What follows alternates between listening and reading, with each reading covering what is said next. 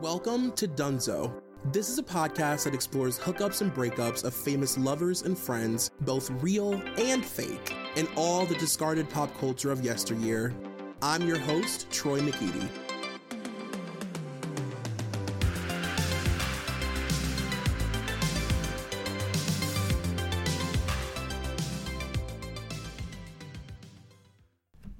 Hello, you some of my bitches. Welcome to episode 152 of Dunzo.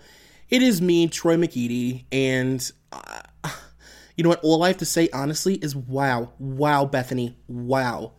Honestly, I cannot believe it. I am blown away. We made it.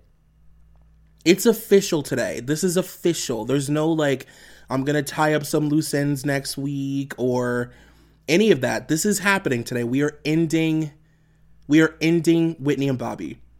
And it feels weird. I cannot believe that you guys have stuck with me for 9 parts. This is the 10th entry, I believe, of this series, and I cannot believe that you guys stuck with me through it.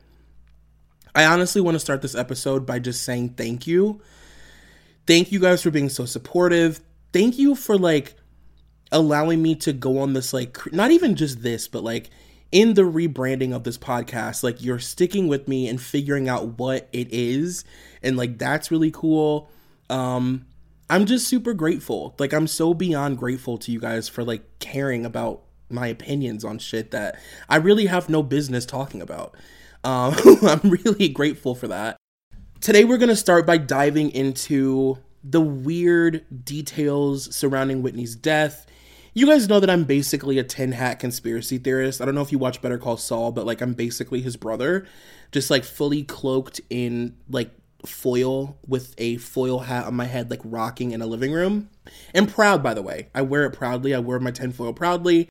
I know for sure that millions of people have really weird feelings about Whitney Houston's death and the fact that her daughter, you know, almost died the exact same way. I mean, she basically did that a party took place under her while people knew she was upstairs dead in a fucking hotel room. Obviously, we're gonna talk, but like, there's a lot of really, really weird shit surrounding Whitney Houston's death, and it's like I'm not not even conspiracy weird, but just generally fucking insane. Like, could only happen to a person whose life is at this point has just become a full blown fucking spectacle. And then halfway through the episode, we're going to switch over to Bobbi Kristina and we're going to talk about uh, her relationship with Nick Gordon. We're going to talk about that fucking horrendous, abysmal lifetime show that Pat, Pat Houston tricked her into doing. Um, and we're going to talk about her death and the death of Nick Gordon. A really fun, uplifting episode today. One for the kids. Definitely gather the children around. We are discussing four deaths today, or three Whitney, Christi- Whitney, Bobbi Kristina, Nick Gordon, three deaths.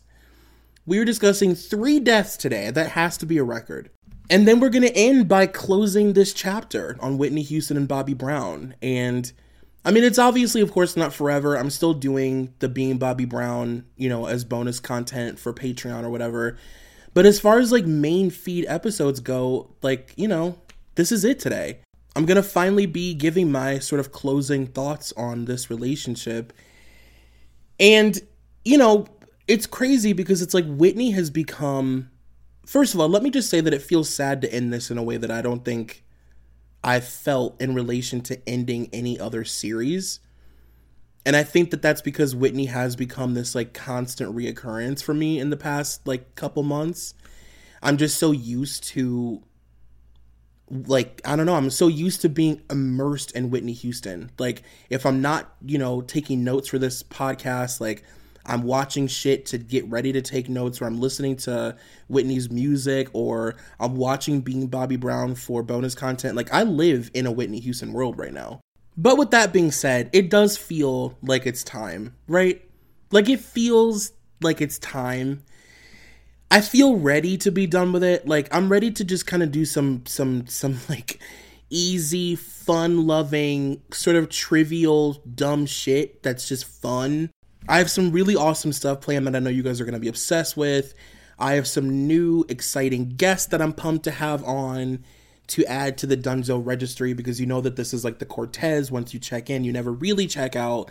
Everybody who is a guest on this podcast is a forever guest, and you guys know that. Um, so I'm excited to incorporate some new voices, and I don't know. That's all I got to say. Let's go ahead and get started. So, where we left off in the previous episode, Cissy Houston had confronted Whitney at her home with a sheriff demanding that she go get help. Um, even using the sheriff to threaten Bobby, which was a particularly fun, fun thing to read about. About Bobby being scared that the sheriff that the sheriff was gonna tackle him in their house. You know, he was like high. He probably his hands were covered in paint because he had just gotten done drawing Illuminati eyes all over Whitney's clothes, and you know that to be true. It was reported that Whitney had entered uh, treatment at Crossroads, which was a facility created by Eric Clapton. And I also mentioned that Tina Brown, Bobby Brown's, um, at the time, I don't know what's going on with, with Tina Brown or if she's with us or if she's sober or what the deal is, but at the time, she was a crack addict and she sold information to the National Enquirer, including photos inside their rundown mansion and very famously the pictures of her bathroom. The headline read, Whitney's drug den. And while Bobby was in jail serving his 30 day sentence, Tina actually moved into their Atlanta house with Whitney. And according to her, Whitney had become obsessively paranoid to the point that she was imagining cameras hidden all over the house, spying on her in her home, um, which, like, I mean, I know that that's like psychotic, but also not for somebody who has been stalked her whole life. Um, she also told Tina that when she got high, she would see the devil like hiding in places in her house. On one occasion, apparently she was sleeping and she woke up to the devil standing over her body and looking her in her eyes. She reported that Whitney was self inflicting bruises and like beating her body with her fists, but then convincing herself that the devil was beating her up, beating her up in their house. So who knows how much of that is true? Who knows how much of that that beating thing is just her realizing that Bobby has like left bruises on her? Who fucking knows? These are three crack addicts in a house living together and this woman is reporting on what she sees. And I'm using a lot of quote fingers. In relation to um, this Enquirer moment, Phaedra Parks actually did an interview with Vanity Fair.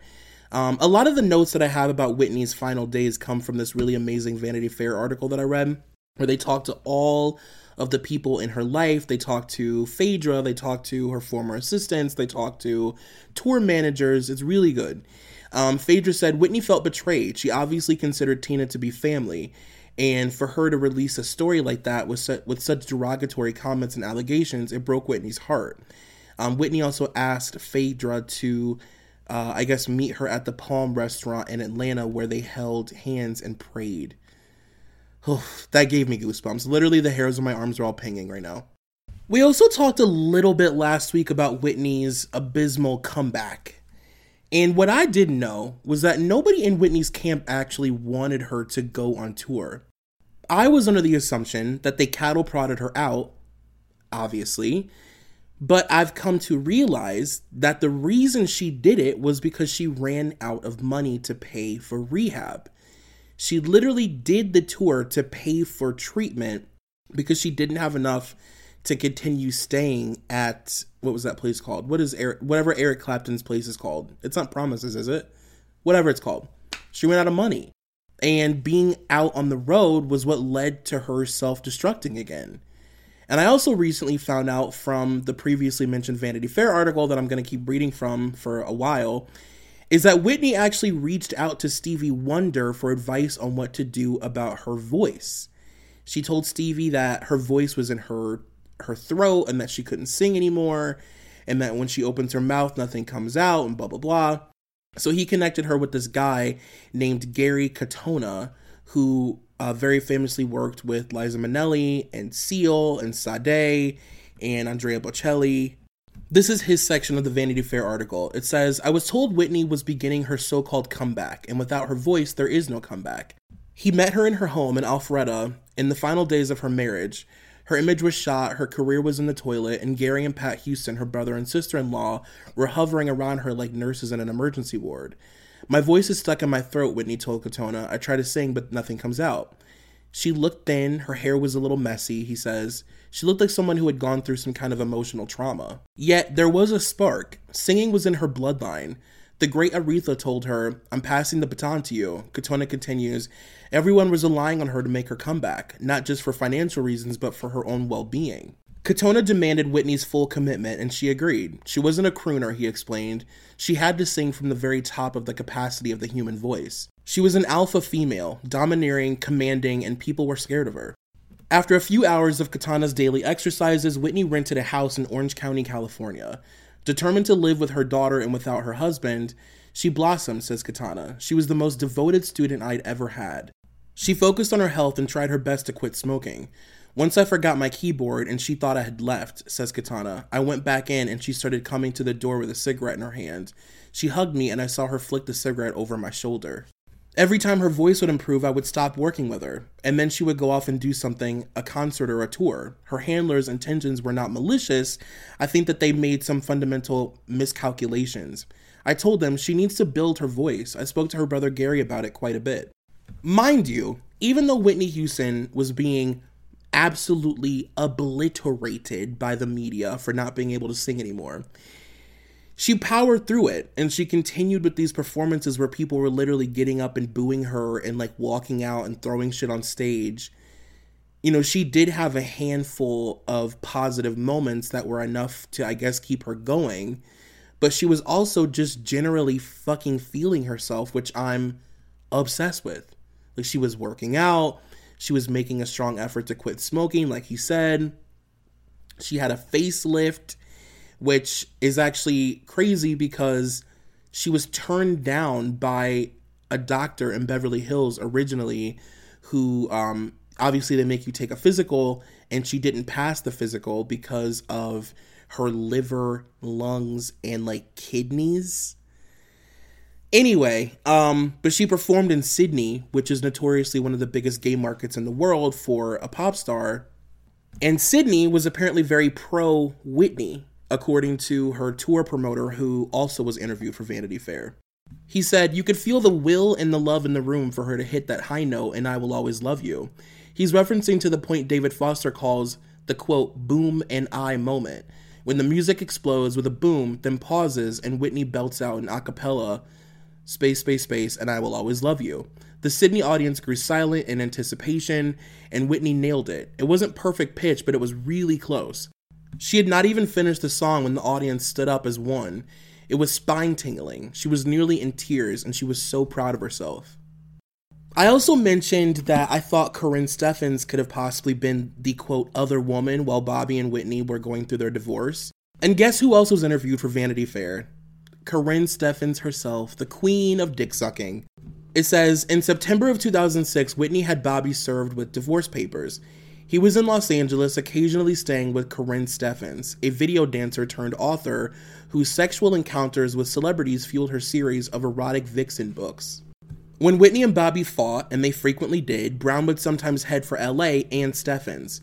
Bob's big thing was everyone blamed him for her downfall, but when he met her, she was already using drugs, Steffans tells me. He always felt very angry about that. He told me what everybody saw wasn't the real Whitney. He always said her private persona, which you actually did see on Being Bobby Brown, was who she really was. All of Brown's credit cards were in the name of Nippy Incorporated, according to Steffans, and each time Whitney ordered him out, she would cancel him. During one separation, Brown, Steffans, and Brown's brother checked into the Ritz Carlton and Marina Del Rey using Houston's credit card. They kicked us out of the hotel, says Steffans. And Bobby had to wait in Los Angeles until Whitney was ready to allow him to return to Atlanta. Steffans was having lunch with Bobby in Encino that day. He was served with divorce papers. She says the process server told him that he was giving him a residual check from Bravo for his work on being Bobby Brown. One evening soon after that, while Brown was licking his wounds in Steffans' home, the phone rang. It was Ray J. He said, Is Bob still staying with you? Steffans told me, I said, Yeah, he's right here. And Ray said, quote, Tell him I fucked both his chicks, you and now his wife. And then he hung up.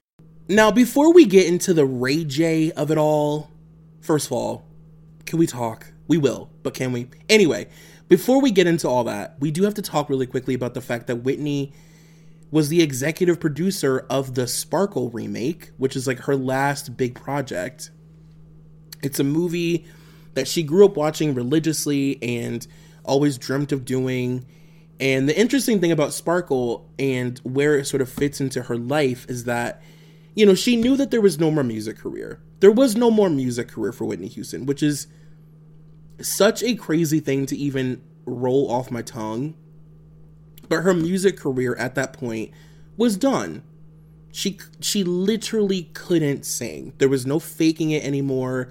Like if you look up those Australian performances of Whitney Houston, it is I mean, it is like I I don't I don't even know a person to compare it to. I really don't. And the thing that you have to do immediately after is cleanse yourself by watching her in the 80s. Just be a really, really, really good boy or girl. If you're gonna be tampering and dark sided stuff, I would suggest you watch an 80s performance right after, because that's just very, very, very not Christian. Not to mention, she was also broke and she really, really needed the money from this movie.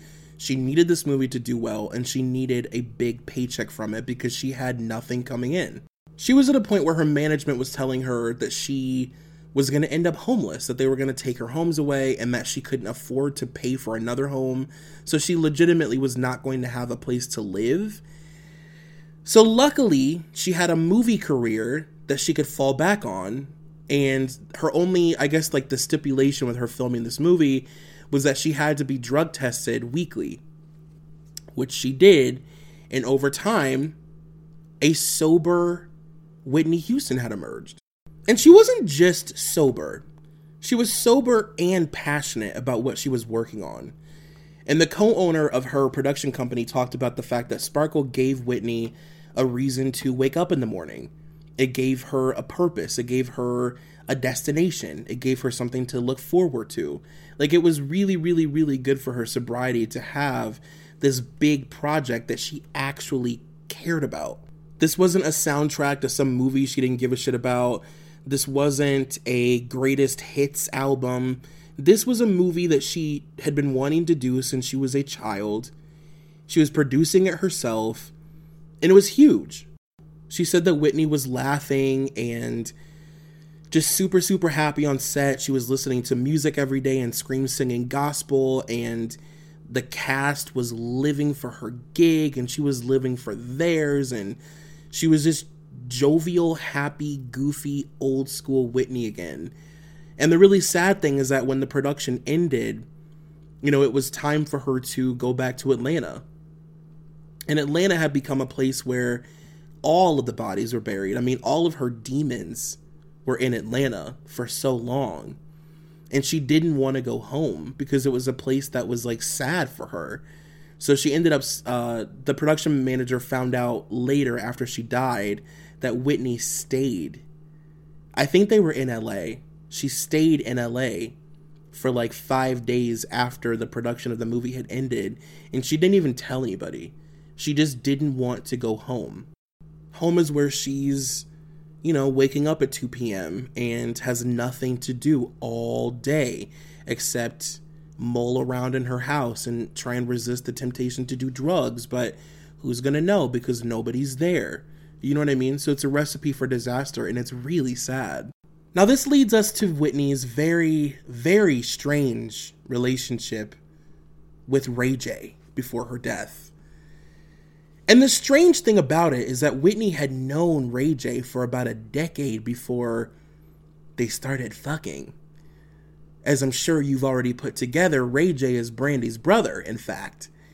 And Whitney has always had a particularly close relationship to Brandy. She was her mentor for many years.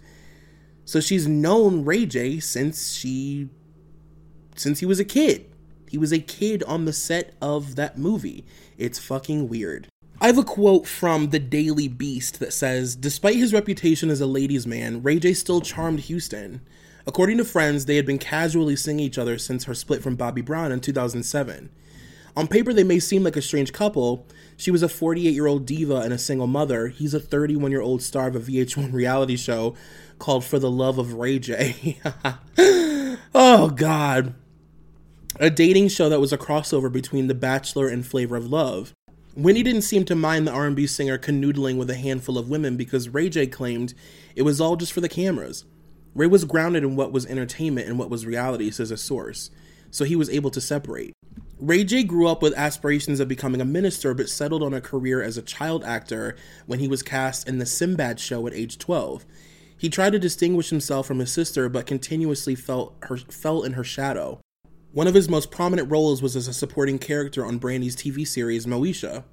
Initially, he was always labeled as Brandy's little brother, says a source who knows Ray J very well. That was a real pain in his you know what. But he was able to set himself apart with a different kind of reputation. As he entered puberty, he started surrounding himself with women. When he was younger, 13, 14, 15, and 16, he was always around older women, says a source. The women have always liked Ray J, and Ray J has always liked the women. He spent his 20s flitting from one beautiful woman to the next, often to the benefit of his own career. Ray J might have appealed to Houston because he was the anti Bobby Brown. He's a nurturing and protective boyfriend, and he seemed to always have Whitney's best interest at heart. Friends say they believe Ray J and Houston loved each other, even if they didn't have a traditional committed relationship. But others are less kind about his motives. One source points out how, just like Brown, Ray J was trying to pitch a reality TV series with him and Houston. He was just using her like many people did to get a deal, a source says. In an exclusive, uh, in an exclusive statement to the Daily Beast, Ray J's publicist Courtney Barnes says it was his show, and they shot footage of the two of them together and appeared in a sizzle reel, which was being shipped or being pitched to shows. I'm sorry, I'm overwhelmed. Ray J and Whitney Houston filmed a sizzle reel. A reality show exists, it's somewhere. That they were pitching to networks, and they, by they I mean him. Can you imagine if Ray J ended up actually tricking Whitney Houston into another fucking reality show my god during peak vh1 like let's exploit black people for all their fucking worth I-, I, can you fathom another random thing that i forgot to mention last week is that in their court documents bobby claimed that whitney had taken Bobbi Kristina with her to california for treatment without his consent you know bobby hates treatment he hated Whitney Houston going to treatment. He hated her getting help. He hated her, in quotes, cleaning herself, as he used to call it. Um, he told a judge uh, around about July of 2006, Whitney took Bobbi Kris without my prior knowledge or consent and moved to Orange County, California, where Whitney received treatment for her drug addiction. Bobby Brown says in court documents, although I was having uh, severe financial problems, I did all I could to see my daughter. I came to California to be near Bobbi Kris. I also paid approximately $10,000 for Whitney and Bobbi Kris to live in a nice hotel. While Whitney was going through uh, rehab, I while Whitney was going through rehab, sorry, this is like Bobby's writing, so it's like actually pretty buck. While Whitney was going through rehab, I love Bobbi Kris dearly. However, since Whitney has been awarded sole legal and physical custody of Bobbi Kristina, she has attempted to eliminate me from Bobbi Kristina's life. Whitney Houston had a very explosive couple weeks leading up to her death. Um, she got into a nightclub fight with a woman from the X Factor. She had an impromptu live performance at a Grammy party with Kelly Price that is now famous.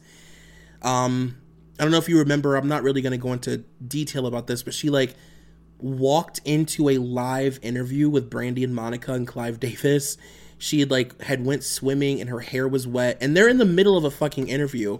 And she walks in and she's like hi baby. Hello baby hi baby. Hello. I went swimming. I can't stop. I can't stop swimming. Hello baby. Hello. Kisses kisses. Hello baby. And she's like clive this is my dad. This is my dad. This is my dad. Bobbi kris? Bobbi kris? Mommy? Mommy? She starts calling bobby Mo- bobbi kristina mommy.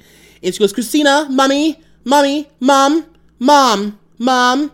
This is my dad. This is my dad. This is my dad. Give your father a hug. Give your godfather a hug. Hug your grandfather. Hug your godfather. Hug him. Hug him. It's the weirdest, but it's just like so Whitney. And then she, the conspiracy theorists love this moment. She slides a note to Monica and she goes, This is for you, or to Brandy, sorry. She slides a note to Brandy and she goes, Hi, baby, this is for you. This is my dad. This is my dad. And Brandy looks at the note and she folds it up real quick and hides it in her hand. And you can tell she's looking for somebody to give it to.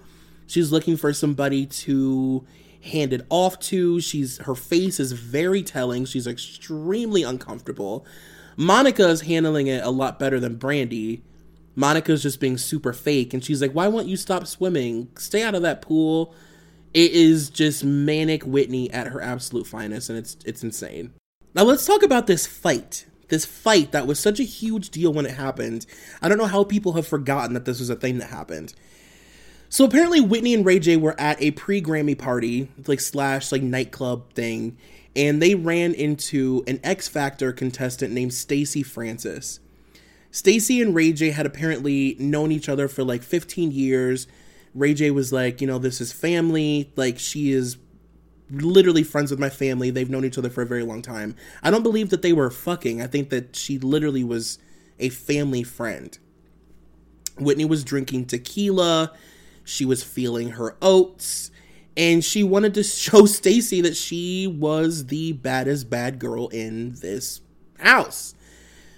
So when Stacy came over to talk to Ray, Whitney very famously screamed, she said, "This is my man. I'm a cougar, bitch. Get away from my man." She then placed her finger on Stacy's forehead and shoved it away. To which Stacy gave in and shoved her back. She pushed Whitney Houston and they got into a little brawl over over Ray J, over that Ray J dick, and uh, they were broken up by security. This fight was front page news all over the fucking world because it was so public that everybody in the club was a quote source. everybody was trying to get that like $15 check from TMZ for their their like a source says moment. So Whitney left the club with scratches on her body she had scratches on her arms. She had blood dripping down her leg. And of course, there were a million photographers outside waiting for her to leave because Whitney Houston is in the club getting drunk with Ray J on tequila in a fucking VIP booth, so Billy. And they had a field day. And that woman later appeared on Celebrity Big Brother and talked about it in the house a lot. Apparently, I didn't watch, but if that's something that interests you, there you go. Whitney also very famously got on stage with Kelly Price at a Grammy event celebrating um, up and coming R&B artists, and she sang an impromptu rendition of "Jesus Loves You," to which the crowd lost their fucking shit. Did she sound good? No. But was it Whitney Houston drunk at night singing on stage impromptu with Kelly Price? Yes. Um, and this would eventually go on to become her last on stage performance ever her last ever performance, which is insane. So, the Friday before Whitney's death, she spent the night at the Beverly Hilton Hotel bar with a group of friends. It was reported that they were super drunk, they were loud, they were having fun. Whitney was partying. Like, she was out fucking partying. She was getting hammered every night. And Whitney was staying at the hotel to attend Clive Davis's famous annual Grammy party. It's the pre party, it's the very same party that you know, three decades ago, Whitney Houston was introduced to the world at as a new artist. It was the first time she performed really as like a Clive Davis girl. So this is all very um Shakespearean in like the saddest way possible. Um, she spent all of Saturday morning kind of planning for the event. Apparently, she spoke to Dionne Warwick on the phone that morning to see, you know, where she was going to be seated at the table. She also spoke to Cissy Houston around 315.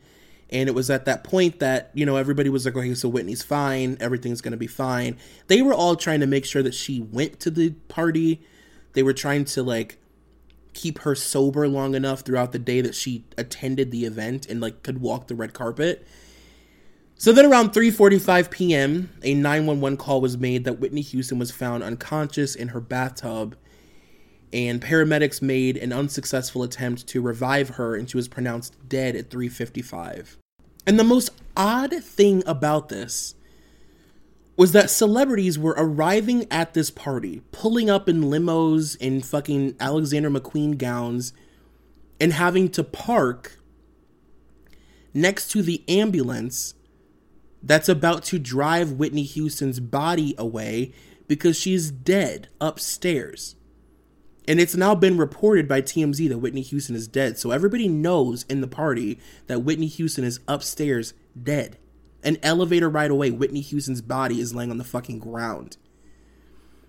Clive told the press that it was what Whitney would have wanted. And, you know, I, I, I can't remember a time that I've read something for this podcast so asinine. I mean, it really has to be in the top three. Whitney Houston, a woman who, from birth to death, was closer to God than any person that she ever encountered in, in the world, including her child a woman who denounced the industry for years and had been mocked and ridiculed and parodied and memed and laughed at during the darkest moments of her life. Her dying wish would have been for Clive to continue with his Grammy party while her body lays on a floor upstairs naked. It is I I don't even have the fucking words. And this is why I'm happy that we're ending this today because I can't like I can't be in this place for another month. Like it's just too fucking sad and too dark. I, I, I it's it's absurd. And much like any other iconic, you know, prolific celebrity who passes away, there are an infinite amount of theories surrounding how and why Whitney died. Some people believe she committed suicide. Some people believe she was murdered by drug dealers because she had racked up a bunch of debt. Some people believe that Clive Davis had something to do with her death because celebrities are worth more dead than they are alive. We all know that to be true, especially for somebody who can no longer perform. Um, I mean, there's all kinds of conspiracies, like Chaka Khan, even at the party, and I, I do not believe Chaka was sober when she made this statement, but she literally at the party said, like, you know, it's really sad that Whitney Houston is dead, but celebrities are worth more money dead than alive. So it's not surprising. And that fueled a bunch of people being like, well, what did she mean? But it's true. I mean, immediately after Whitney Houston's death, so many different people were making money off of it and capitalizing off of it. And, you know, I realized a couple days ago that Pat Houston, the fucking evil bitch that I can't escape, was the executive producer of Whitney, the documentary on Hulu. I mean, so many people have profited off of Whitney Houston dying. It's crazy. And I never believe that a celebrity like Whitney Houston who dies just dies the way that they tell. I, I don't know. It's not, I'm not trying to like fuel rumors or say that I think Whitney Houston was murdered, but I definitely think there's more to somebody's death, like a Whitney Houston or a Michael Jackson, than what um, is told to us through Huffington Post. It just is what it is. Like it, it that's just the facts. The Los Angeles coroner report stated that the official cause of death was drowning, spurred by heart disease and cocaine use. And in Whitney's bathroom, there was a spoon with a tiny rolled up piece of paper sitting next to it, which they obviously believe was used for snorting cocaine. Um, as previously mentioned, they did find traces of cocaine and prescription medications in her body. Um, there were 12 different medications found in her room, which included Xanax and a muscle relaxer. Um, but they were all prescribed by five different doctors. So, to no one's surprise, Whitney was doctor shopping. Pat Houston told Oprah that Whitney was, in quotes, chasing a dream, looking for comfort, and looking for love, and it was younger love. And this is obviously in reference to her relationship with Ray J. Of course, the immediate blame, you know, she was no longer with Bobby. She's out with Ray J. She's getting in fights at fucking nightclubs and VIP booths. Obviously, people were like, well, what did Ray J give Whitney Houston that killed her? You know, he immediately got um, a lot of blame for being someone who helped Whitney Houston sort of on her journey to dying.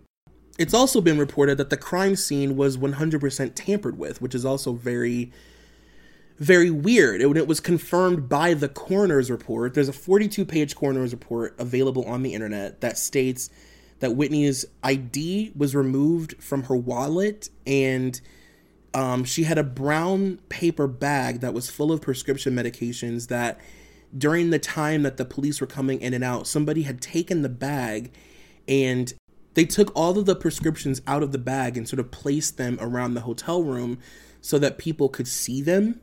They were like presenting these pills so that they were accounted for, which is also very fucking weird.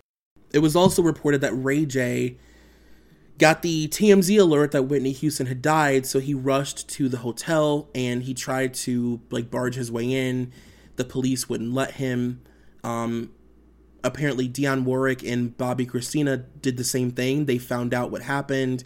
They tried to get into the room.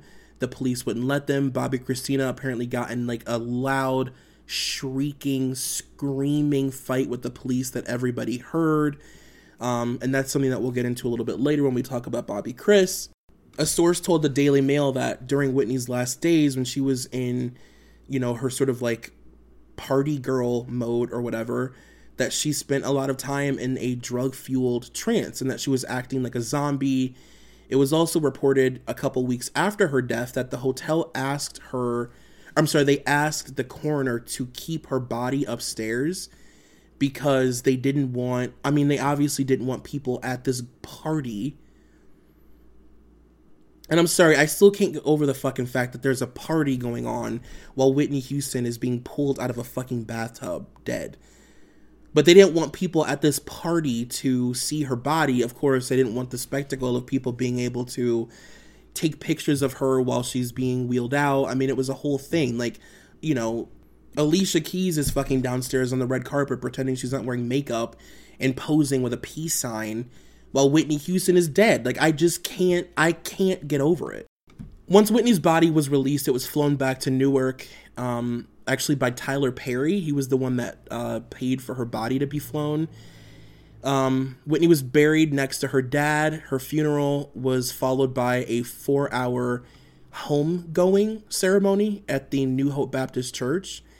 And Cissy Houston wrote in the funeral program I never told you that when you were born, the Holy Spirit told me that you would not be with me for long. And I thank God for the beautiful flower He allowed me to raise and cherish for 48 years. The funeral guests included Oprah Winfrey, Mariah Carey, Stevie Wonder, Alicia Keys, Kevin Costner, Clive Davis, etc. Um, Bobby Brown was absent from the funeral, which obviously turned heads. People were wondering where Bobby was. Apparently, Bobby made a statement um, claiming that he was invited to the funeral and that he was uh, seated, and security kept seating him places, and then security would have him stand up and move somewhere else. It was very obvious that the Houstons did not want Bobby at the funeral, but he was allowed to come because of Bobbi Kristina, so it was a whole thing.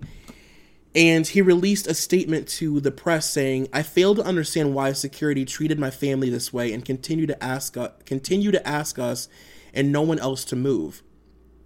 He said, Security then prevented me from attempting to see my daughter, Bobbi Kristina, In light of the events, I gave a kiss to the casket of my ex wife and departed as I refused to create a scene. My children are completely distraught over the event.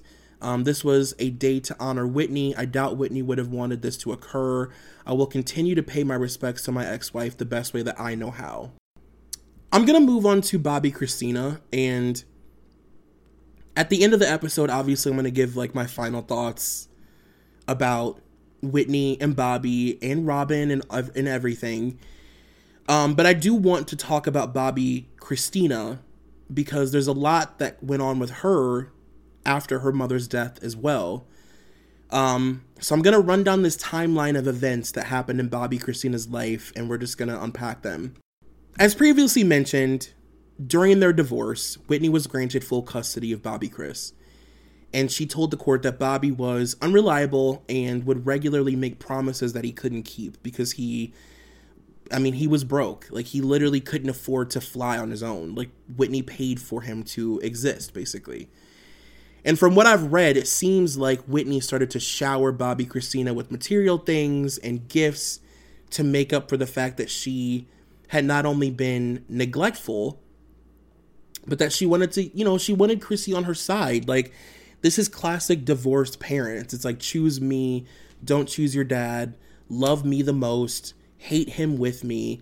You know, this is already a really weird, unbalanced, unhealthy situation. So it makes complete sense that in their divorce, they put Bobbi Kristina in the middle in a way that's completely just inappropriate and mentally abusive. So begins this strange, sort of codependent era of Chrissy and Whitney's lives together, where they became best, best friends, drinking buddies, confidant, you know, shoulder to cry on, drug friend, etc.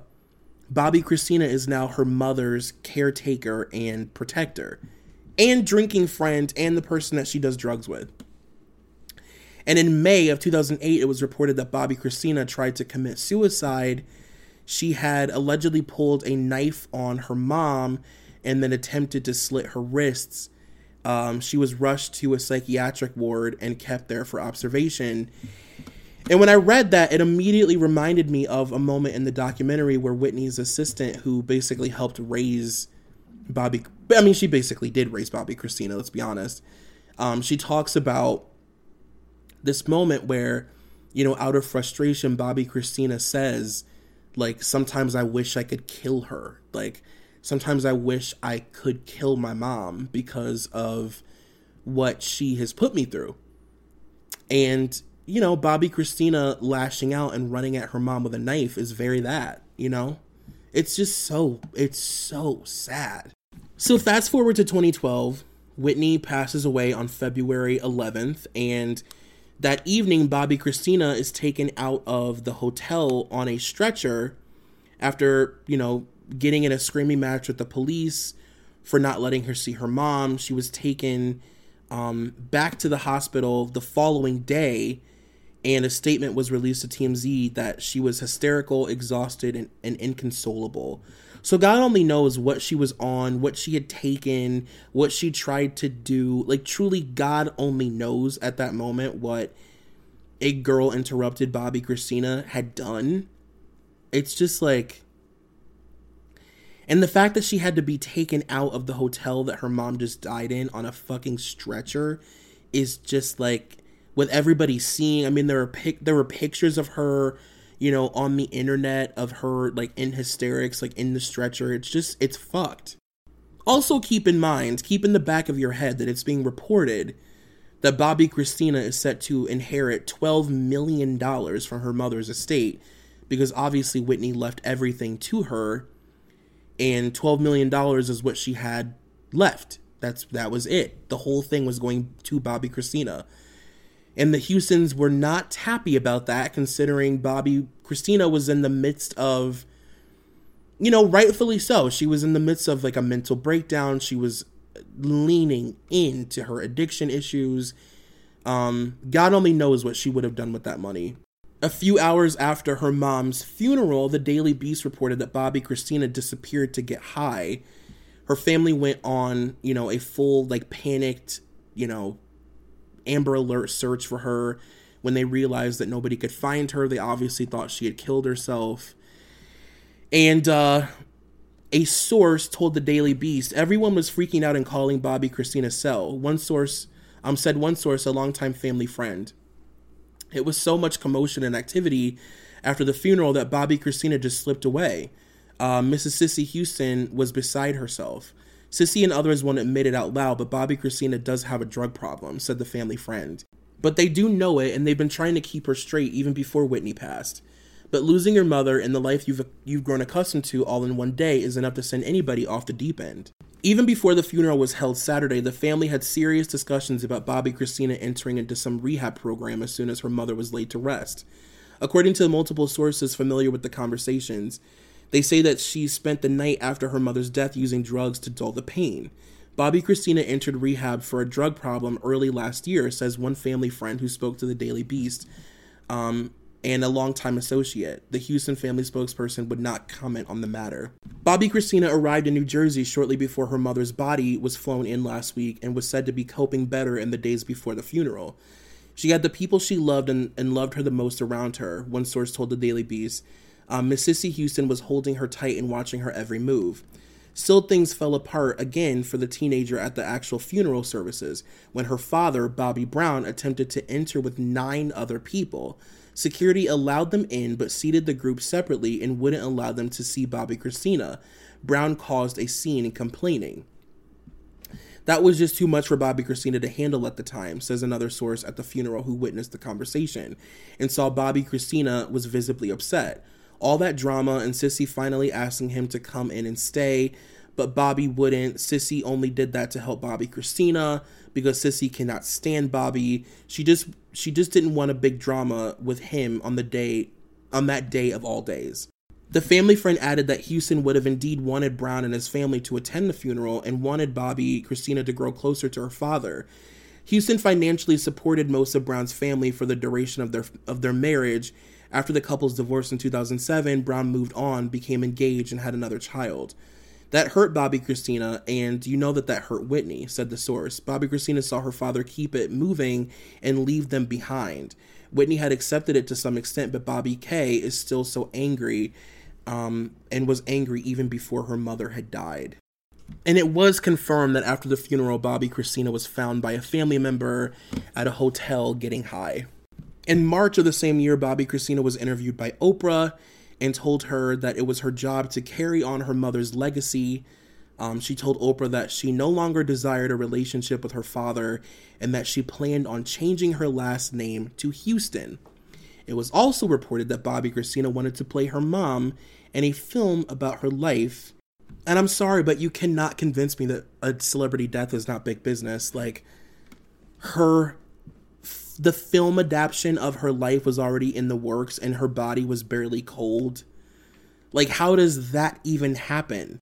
Tyler Perry also said publicly that he was going to cast her in one of his god awful fucking laugh track television shows.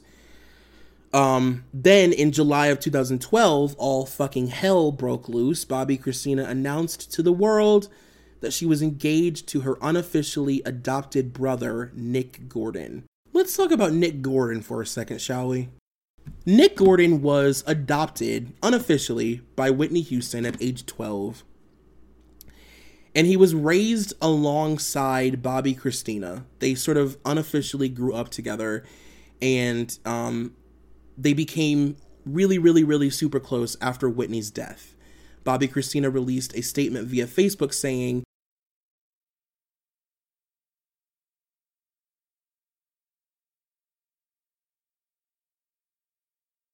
Yes, me and Nick are engaged. I'm tired of hearing people say, ew, you're engaged to your brother, or if Whitney was alive, would be. If Whitney was still alive, would we be together or would she approve of this stuff? Let me clear up something. We aren't even real brother and sister, nor is he my adoptive brother. My mom never adopted him. In fact, mommy was the one who even said that she knew that we were going to start dating. My mom knows me better than any of you a lot of y'all are saying that y'all are only saying this out of love, which is bull because if so, you would want all you would want is for me to be happy. People need to seriously stop judging my relationship. Pretty sure it's my own decision who I want to be with. Yes, my relationship may not be perfect. We will have our rough patches just like every other relationship. And we have had our rough patches. You may or may not agree with my relationship. You may or may not respect it. Judge me, go ahead. Your opinions are yours and mine are mine. It is my life and not yours. The decisions I make have nothing to do with you. Good night. Cut to October of 2012, several months after the death of her mother, Pat Houston convinces a grieving Bobbi Kristina Brown to star in a scripted lifetime reality television show about their lives after the death of Whitney. The show revolved around Chrissy's grieving process and Pat Houston managing her career and pushing her into acting and singing. And people talk about being Bobby Brown as this like horrifically trashy, disgusting, lowbrow show because it's too real and Whitney Houston farts and blah blah blah.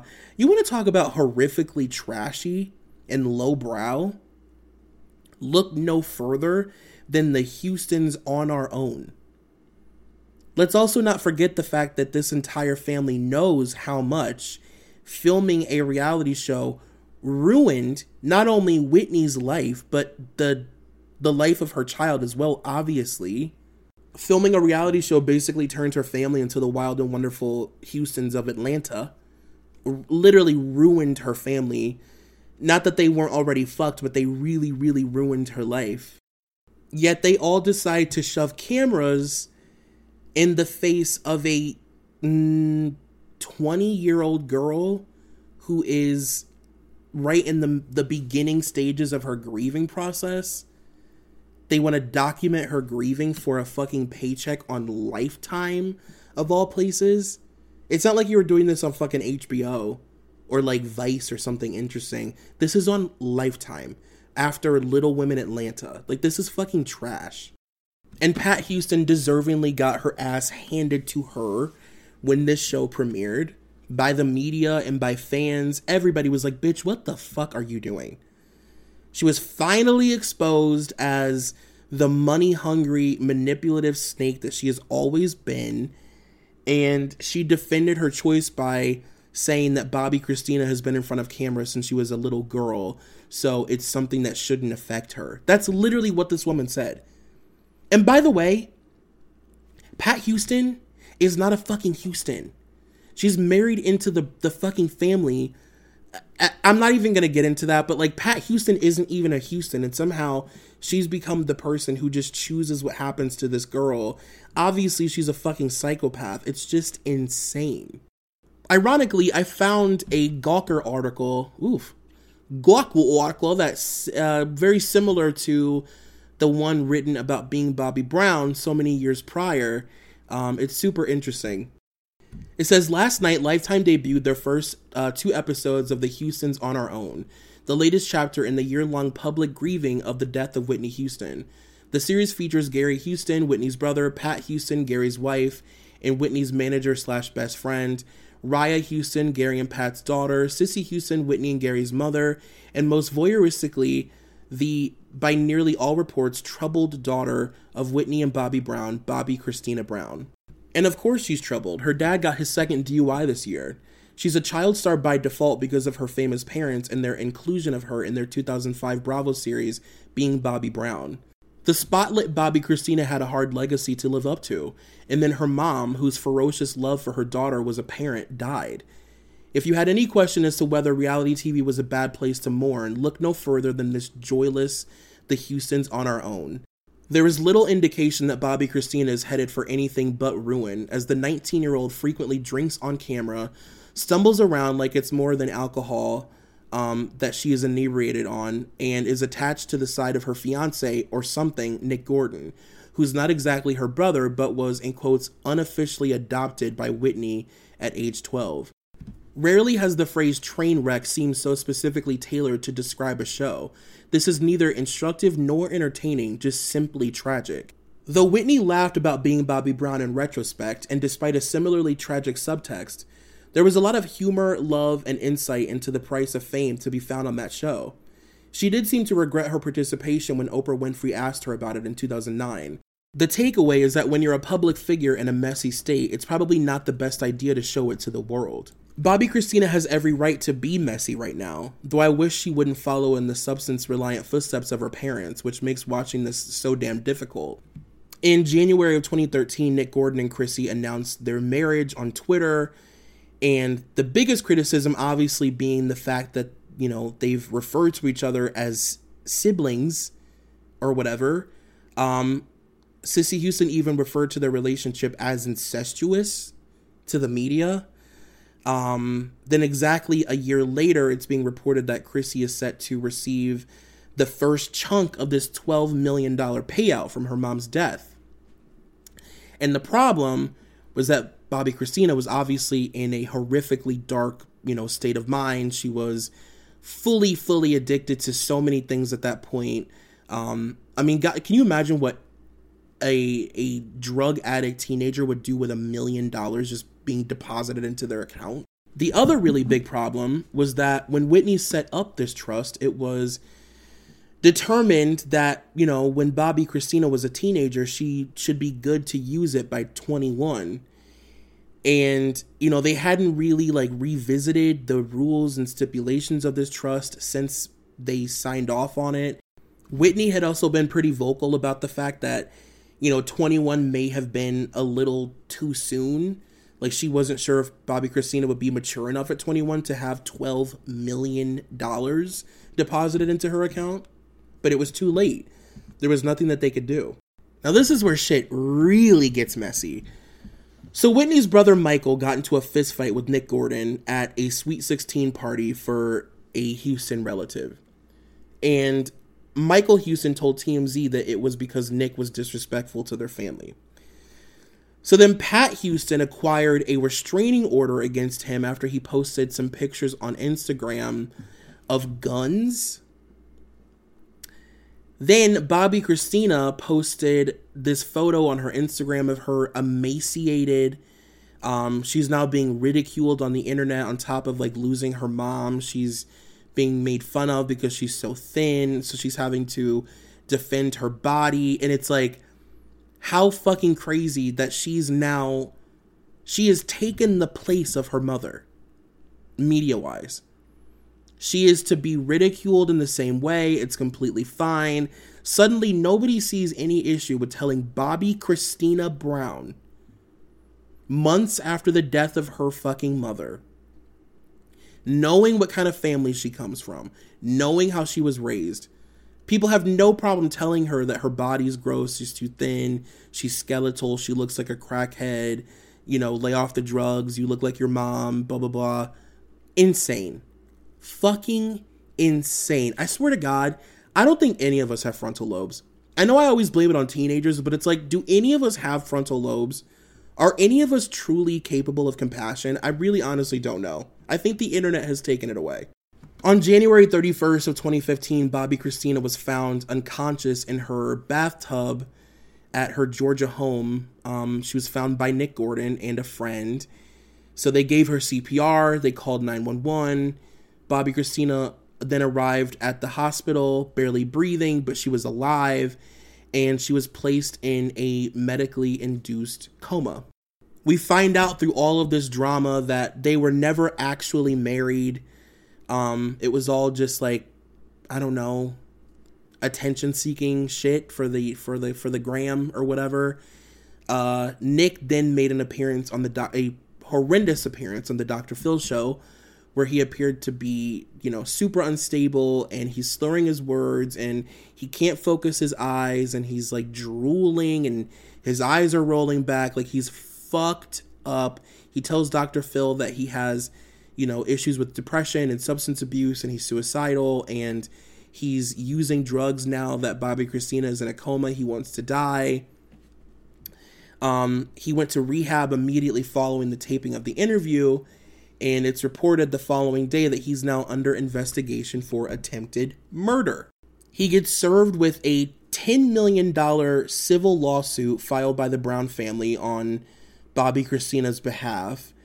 And it's alleged that he physically assaulted Bobbi Kristina, stole thousands of dollars from her, and in court it comes up that one of them acquired Bobbi Kristina like access to her phone and they saw that she was texting people and saying like i want to leave nick. He's not the man that i thought he was. Um, and they saw a bunch of stuff that was in- incriminating enough that the court was like okay maybe he did try and kill her. Bobbi Kristina spent six months in a coma and there's all kinds of crazy shit you know that is in relation to that as well you know bobbi kristina now has access to this money you know, did somebody murder her because they wanted the $12 million? Did she try and kill herself? So it's like her life imitating her mom's in this rapid fire way right after her mom's death. And it's so, it's just so heartbreaking to watch. Bobbi Kristina died on July 26th of 2015. She was 22 years old. Nick Gordon was immediately put on a suicide watch after the news broke that she had died. Um, she was buried in New Jersey next to her mom and grandfather. Her autopsy report was released on her 23rd birthday, and the medical examiner determined that Bobbi Kristina died from complication, complications caused by her face being immersed in water along with drug intoxication. The official cause of death was listed as pneumonia. They also stated in the autopsy um, that they couldn't determine whether or not her death was intentional or accidental. And Nick Gordon was found liable for wrong, wrongful death. Um, I mean, he didn't show up to the hearing. He was ordered to pay $36 million dollars in a wrongful death suit. And then cut to January of 2020, Nick Gordon dies of a fucking overdose on New Year's Day. As if this story couldn't get more weird and tragic and just like just so complicated and fucked.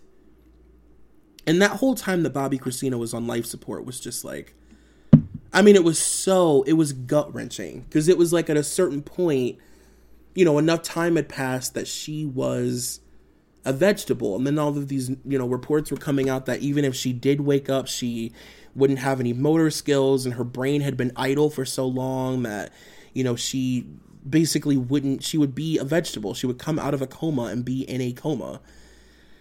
Um Bobby Brown is now of course happily married to a woman named Alicia Etheredge.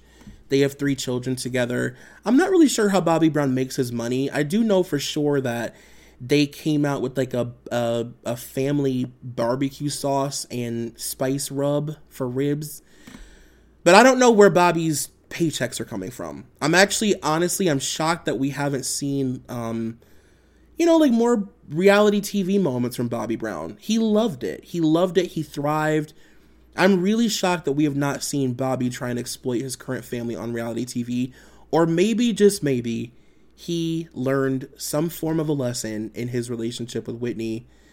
Um but even in the past 10 years, like I'm shocked that we never saw Bobby on like Celebrity Apprentice or some fucking cupcake sh- baking sh- celebrity show on Food Network, like something. You know what I mean? I'm re- I really am genuinely shocked by that. I really do not know uh, who Bobby reports to as far as HR. I, I have no idea. Whitney Houston and Robin's relationship was never really the same after she gave her the ultimatum of choose Bobby or choose me. And, you know, Robin is also married and has you know, twins with her partner. And after Whitney's death, Bobby finally admitted for the first time ever that Whitney would probably be alive if Robin was allowed to continue her friendship with her. Um, and he also said that Robin was her last real friend, and that after Robin, she had never really had a real friend, and that Robin was probably one of the only real friends that she ever had. And this is it. Oh my god, this is it. Fuck, we did it. Holy shit. I feel like I'm supposed to end this by saying something prolific because this was such a feat. Um, but I don't know if I have anything else to say. I think that I I think I mentioned it all. Um I guess the one thing that I will say is that I hope your takeaway from this series was that, you know, Whitney Houston was so much more than just like a songbird. Whitney Houston means so much more to popular culture than being a lady who used to sing ballads and dresses, you know? She literally defines pop culture. She is pop culture. She is her, like her thread through the fabric of America is so fucking thick and it means so much and it's so prominent and it's so important that even if you aren't a Whitney Houston fan, you are a fucking Whitney Houston fan. And she is still the woman with the number one best selling single in the history of music. She's arguably one of one of if not the most important female black artist in fucking history. And that's what I I hope that she's remembered as, you know? Um I don't know. Thank you guys so much for listening to this. I'm very happy to be done with it, but I'm very happy that we got through with it and I'm I'm so fucking grateful that you stuck with me through it. We are going to continue the Whitney journey on patreon.com slash solid listen.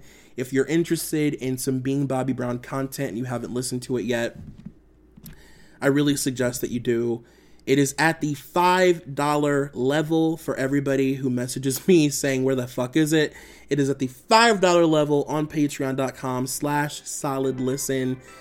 I love you guys very much, and um, I will see you next week with some random fun uh, stupid content that is not dark and doesn't involve deaths. Bye.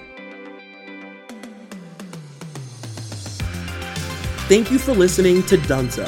This podcast is a part of the Solid Listen Network. Please take a moment to rate, review, and subscribe if you haven't already. Also be sure to check out our Patreon at patreon.com slash solidlisten for exclusive content. You can follow me on Twitter at Troy McEady, and you can follow the podcast on all forms of social media at Dunzo Pod. That's D-U-N-Z-O. Thank you to executive producer Molly McAleer and coordinating producer Nicole Matthew.